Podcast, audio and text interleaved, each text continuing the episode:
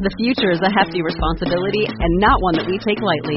But then, taking things lightly has never been what Hefty is about. That's why we've created the Hefty Renew program that turns hard to recycle plastics into valuable resources like park benches and building materials. To participate, simply fill up an orange Hefty Renew bag with accepted items, tie it up, and drop it in with your regular recycling. That's it. It's that easy. It's time to rethink recycling with Renew. Particular valued resources may vary by geography. More info available at heftyrenew.com. You're listening to DNA ID, brought to you by Abjack Entertainment. Be sure to check out some of the other great true crime podcasts from this network, including The Murder in My Family, Missing Persons, Scene of the Crime, Zodiac Speaking, Beyond Bizarre True Crime, Citizen Detective, and Campus Killings. All of these podcasts are available for you to binge on right now, wherever you listen to podcasts. Subscribe where you're listening to this podcast so you don't miss an episode.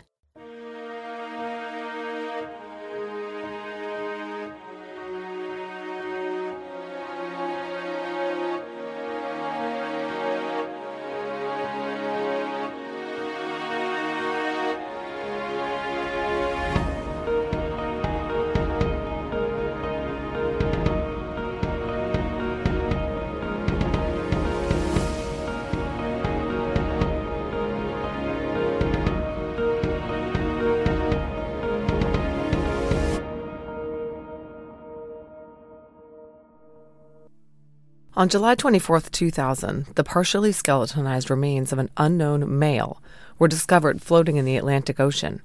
This was nowhere close to land. In fact, it was 27 nautical miles off the U.S. coast, off Jonesport, Maine, near the Grand Manan Banks. The boat that found the dead man was a fishing vessel, and they brought the remains on board and stowed him until they returned to shore. The man was taken to the Maine office of the chief medical examiner for an autopsy. The man was a white male, likely in his 60s, somewhere around six feet tall, with a slender build weighing between 170 and 190 pounds. He had remnants of gray hair and an unusual dental appliance, a removable Nesbit partial denture on teeth 2, 3, and 4, with number 3 missing. The pathologist could not determine the cause of death, as the man had been dead for up to two months and was partially skeletonized. The pathologist's report says the man exhibited advanced decay with some skeletonization due to the marine depredation. Sorry to be graphic, but that means fish and crabs had been nibbling at him. But the pathologist was able to detect significant medical issues suffered by the man, including cardiac hypertrophy, coronary arteriosclerosis, moderate emphysema, and nephrosclerosis. He was thought to possibly be a pipe smoker, although it's unclear to me whether this was because of residue on his teeth or in his esophagus, stains on his fingers, or what. The man was clothed in a blue long sleeved collared knit shirt, a rear guard brand pullover with three buttons in front, size XL, a Cheraskin brand white v neck t shirt, size XL, made in Mexico, and two pairs of white tube socks. A white metal Casio digital watch still adorned his left wrist. I asked the Maine office of the medical examiner whether the watch was still working, but the records don't reflect whether it was operating or not. Shoes and pants were not found. The man found in the water had no identification on him, and the medical examiner had no way of determining who he was. His facial features were unrecognizable due to the animal predation I mentioned. Review of missing persons report in the area failed to turn up any leads. The medical examiner was able to obtain the man's fingerprints, though, and ran them through the usual databases, including the FBI's National Fingerprint Collection, with no success. The medical examiner also obtained and retained a sample of the man's DNA to conduct testing should a possible identification occur, and uploaded it to CODIS's Unidentified Human Remains DNA database. No hits were generated there. His description was also entered into NamUs and NCIC. He became known locally as Jonesport Doe. After everything was done that could be done to try to identify Jonesport Doe and return him to his family, he was cremated and buried in an unmarked grave in Graceland Memorial Park in Auburn. His DNA card was kept on file for future identification purposes. The Office of the Chief Medical Examiner revisited the case over the years but never made any headway. In 2005, a forensic artist named Wesley Neville worked with the Office of the Chief Medical Examiner to create a facial reconstruction of Jones Doe based on his autopsy photos. Publicizing this rendering didn't produce any leads. In 2019, the Office of the Chief Medical Examiner contracted with Parabon Nanolabs to conduct phenotyping to see if they could determine Jones Doe's ancestry. Parabon's assessment revealed that the man had hazel or green eyes, brown hair, a light complexion, and some freckling. He was also of Ashkenazi Jewish heritage. Parabon did not conduct any forensic genealogy work on this case. The SNP profile that they worked with to conduct the phenotyping was provided to the DNA Doe Project in hopes that forensic genealogy could determine who the man was. But the genealogy trail didn't really generate any viable leads because of the low level matches in GEDmatch and FTDNA, the two open source databases accessible by the DNA Doe project team. I was requested to cover this case, even though it's not a typical forensic genealogy identification. It's very interesting to me that the process failed to yield results, even though Jones Doe had scores of centimorgan matches in the databases. I learned this was largely because of his Ashkenazi Jewish heritage. People with this ancestry often exhibit a high degree of pedigree collapse, which is what happened here. This means that because their ancestors intermarried within a small pool of similar people, they share many common DNA markers, making singling any of them out extremely complicated. And whereas in non endogamous situations, matches in the 75 centimorgan range can be quite informative, in cases like this one, they're essentially a dime a dozen and often don't point in any one direction. From what I understand, Jonesport Doe had something like 185 matches in the 40 to 80 centimorgan range and thousands of smaller matches, putting him on over 70 family trees because of commingled DNA. From speaking with a genealogist who's done a lot of work within the Jewish and Ashkenazi Jew populations, shout out to Sharon, I gathered that in this subset of people, matches of 40 to 80 centimorgans are virtually meaningless. In March of 2021, a new match was revealed of 175 centimorgans, but because of the endogamous nature of Jones Doe's heritage, this relatively robust match still did not yield results. The future is a hefty responsibility and not one that we take lightly. But then, taking things lightly has never been what Hefty is about. That's why we've created the Hefty Renew program that turns hard to recycle plastics into valuable resources like park benches and building materials. To participate, simply fill up an orange Hefty Renew bag with accepted items, tie it up, and drop it in with your regular recycling. That's it. It's that easy. It's time to rethink recycling with Renew. Particular valued resources may vary by geography. More info available at heftyrenew.com. In March of 2022, the Office of the Chief Medical Examiner met with the FBI's Criminal Justice Information Services Deceased Persons Identification Services Division regarding updated identification technologies available through the FBI. Back in 2000, when he was found, Jonesport Doe's fingerprints had been run through the FBI's system to no avail. But now, the FBI had access to improved identification technology and more extensive databases, and the federal agency agreed to give it a try the Office of the Chief Medical Examiner submitted Jonesport Doe's fingerprints to DPI services in May 2022, and they got a hit. On January 11, 2023, the Office of the Chief Medical Examiner announced that they had identified Jonesport Doe 22 years after he was found. The fingerprint matched by the FBI belonged to a man named Philip Kahn.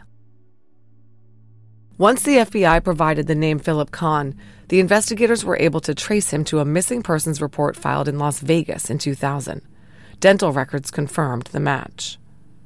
Philip Kahn was an 84 year old retired taxi driver who had a wife and adult stepchildren.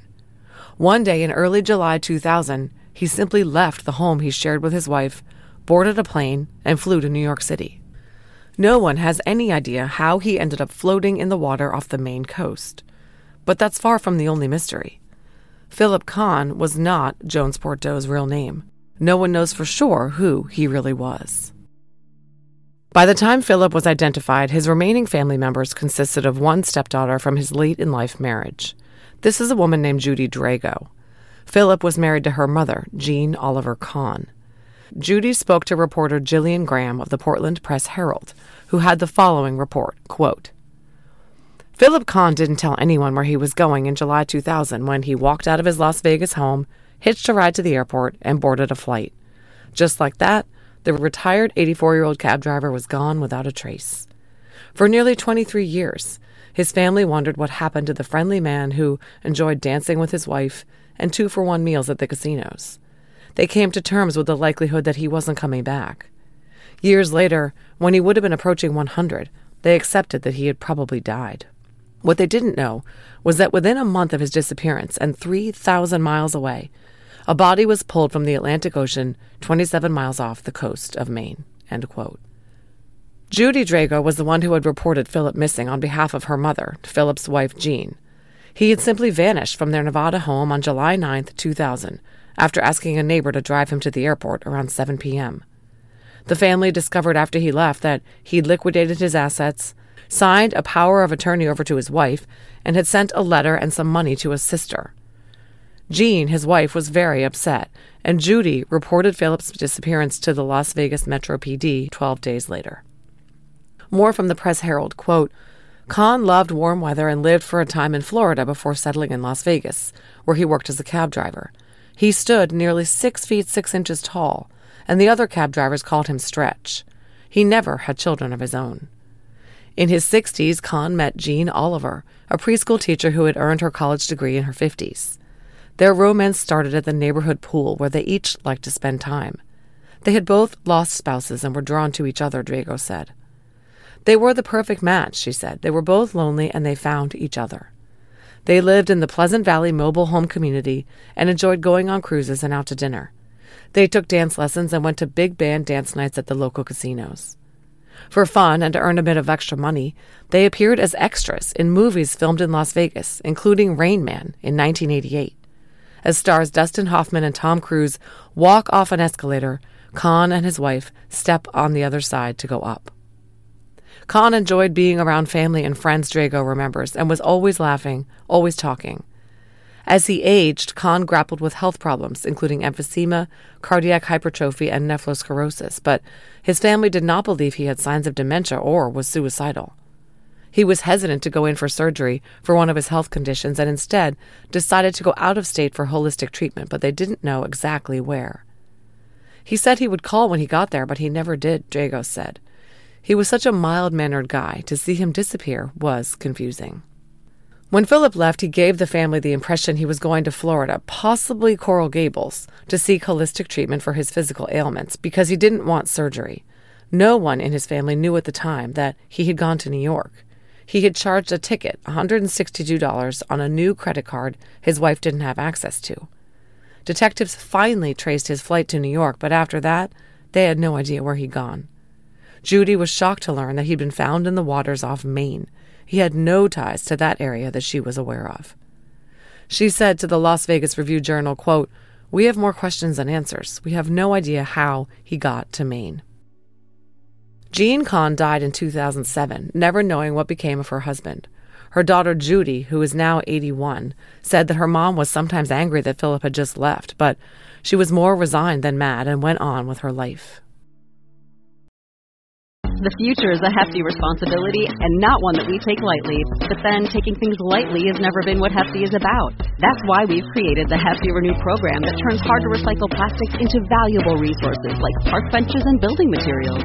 To participate, simply fill up an orange Hefty Renew bag with accepted items, tie it up, and drop it in with your regular recycling. That's it. It's that easy. It's time to rethink recycling with Renew. Particular valued resources may vary by geography. More info available at heftyrenew.com. So, who was Philip Kahn? Well, we know his last name was not Kahn, but no one knows what it really was. Judy recalled that he had two brothers and one sister, and his birth name was not Philip Kahn, but something like Philip Ehrlichman or Ehrlich. She didn't know for certain, and she certainly had no idea of any spelling. Philip was originally from New York, and he had left his parents' home during the Depression to seek his fortune on the railways.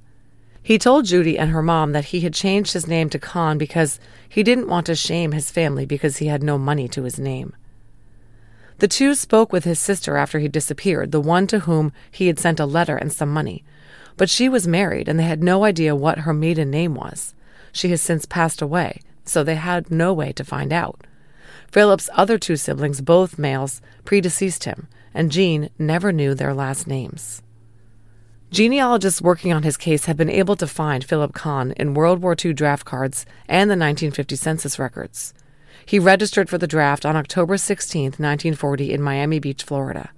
He listed himself as a white male, roughly 6 foot 4, 170 pounds, with brown eyes, brown hair, and a light brown complexion. He listed his employer as the Miami Herald. His roommate, a friend with the initials SK, was listed as his next of kin. Meanwhile, the 1950 census reflects that Philip was 34 years old, living in Miami, working as a taxi driver and renting a room in a boarding house.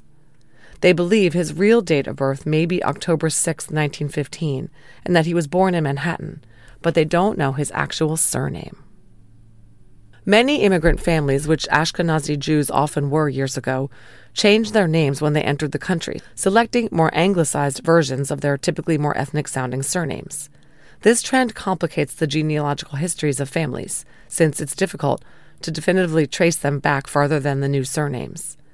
So it's possible that even if we knew Philip Kahn's birth name, it wouldn't necessarily lead to his ancestral roots. Nonetheless, many people who are invested in his case would like to learn Philip's real name in order to connect him to his deceased siblings and his parents and recognize him as the person he really was. For now, Judy Drago has decided to allow Philip to remain interred in Maine. We'll let him rest in peace, she said. The Maine office of the medical examiner has closed this case. Their death investigation is complete. But if anyone listening knows who Philip Kahn really is, please let me know. I am in contact with a genealogist and some others who would like to connect him with his birth family. Since I recorded the part of this episode you just heard, I was contacted with an update by the genealogist who's working on trying to determine Phil's birth name he managed to locate the 1983 Nevada marriage license documenting the marriage between Phil Kahn and his second wife, Jean. The marriage license reflects that Phil was widowed in his first marriage. It also contains some information which was self reported by Phil but is nonetheless informative. His father is listed as Max Kahn, born in Poland, and his mother as Bessie Schwartz, born in Russia. So that would seem to indicate that Phil's real surname was indeed Kahn, but not so fast. A seasoned family searcher on Reddit's genealogy subreddit, whom I contacted and received permission to mention, got creative. Figuring that Phil probably knew his mother's maiden name and listed it correctly on his marriage license, this searcher looked for marriages between a Bessie Schwartz and a man named Max with any surname in New York in the 1900s. The searcher found a couple named Bessie Schwartz and Max Ehrlicht. Bessie was born in Russia and Max in Poland. The couple had a son named Nathan Ehrlicht, who was born on October 6, 1915, the date that Phil Kahn is believed to have been born. Max and Bessie also had a son named Harry Ehrlicht and a daughter named Rose. There's no record of a third brother. Remember, Judy believed that Phil had two brothers and a sister. Nevertheless, there is a lot of circumstantial evidence that Phil Kahn is Nathan Ehrlicht. 1. Phil's 1940 Florida draft card was sent to a draft board in Brooklyn, New York, the same place where Bessie and Max lived and where Nathan was from. 2. If you recall, I said that Phil spent many years as a cab driver, and in 1950, he was working as a cabbie in Miami Beach. Well, Nathan's brother Harry Ehrlicht also listed his industry as cab driver, and he, too, was in Florida in 1950. Were the brothers together? And if so, why was Nathan using the name Phil Kahn? 3. No couples with the names Max and Bessie in New York in the relevant time period, the 1920s and 30s, had a son named Phil. 4. Nathan Ehrlicht has no proof of life after 1930. Per my family searcher contact, the last record available online in which Nathan Ehrlicht appears is the 1930 census, which reflects that he was living with his parents, Max and Bessie Ehrlicht, a brother Harry, and a sister Rose. After that, Nathan is MIA. There is no draft registration for Nathan, which is telling since all young men were required to register. And yet, there is no death record for Nathan ever. He just disappeared. Finally, Phil Kahn's name started to appear in public documents in 1940. That's when the name first appeared on his 1940 World War II draft card. The searcher believes that Phil Kahn is really Nathan Ehrlicht. We can only presume that he listed his father as Max Kahn on his marriage license because he wanted to avoid questions about his surname. But we'll never know. If the Reddit family searcher is correct, Phil slash Nathan may have living relatives. His parents, Max and Bessie, are deceased. His siblings, Rose and Harry, are both deceased as well. But both of them had children, whom I'm not naming, but perhaps they might recall their Uncle Nathan or an uncle who went by Phil. Recently, I let listeners know about a new benefit available to them called an Abjack Insider subscription that's available through Apple Podcasts. An Abjack Insider subscription will give listeners ad free access to every bit of DNA ID content published, both past episodes and future episodes. It will also give you benefits like early access and bonus content. Head over to Apple Podcasts and click on the DNA ID show page or the Abjack Entertainment channel to start a free trial. Thanks for listening to this episode of DNA ID. If you'd like to listen to the show ad free and help support the show in the process, please head over to patreon.com slash DNA ID. And if you're interested in some fun DNA ID merch, visit the store at customizedgirl.com slash s slash DNA ID podcast. To contact the show, please email us at dnaidpodcast at gmail.com. Follow us on social media at DNAID Podcast on Instagram, at DNAID Podcast on Twitter, or on Facebook at facebook.com slash DNAID Podcast. Finally, if you want to visit our website, go to DNAIDpodcast.com. You'll be able to get all the episodes of the show, leave comments on episodes that I can respond to, and you can even leave voicemails. You'll get all the latest news about the show and important updates find links to our social media, merch, and a lot more. It's really your one stop shop for everything DNA ID. DNA ID is written, researched, and hosted by me, Jessica Betancourt. It's produced by me and Mike Morford of Abjack Entertainment. Music by Connor Betancourt. Check out our other collaborative podcasts Scene of the Crime, Missing Persons, and Beyond Bizarre True Crime.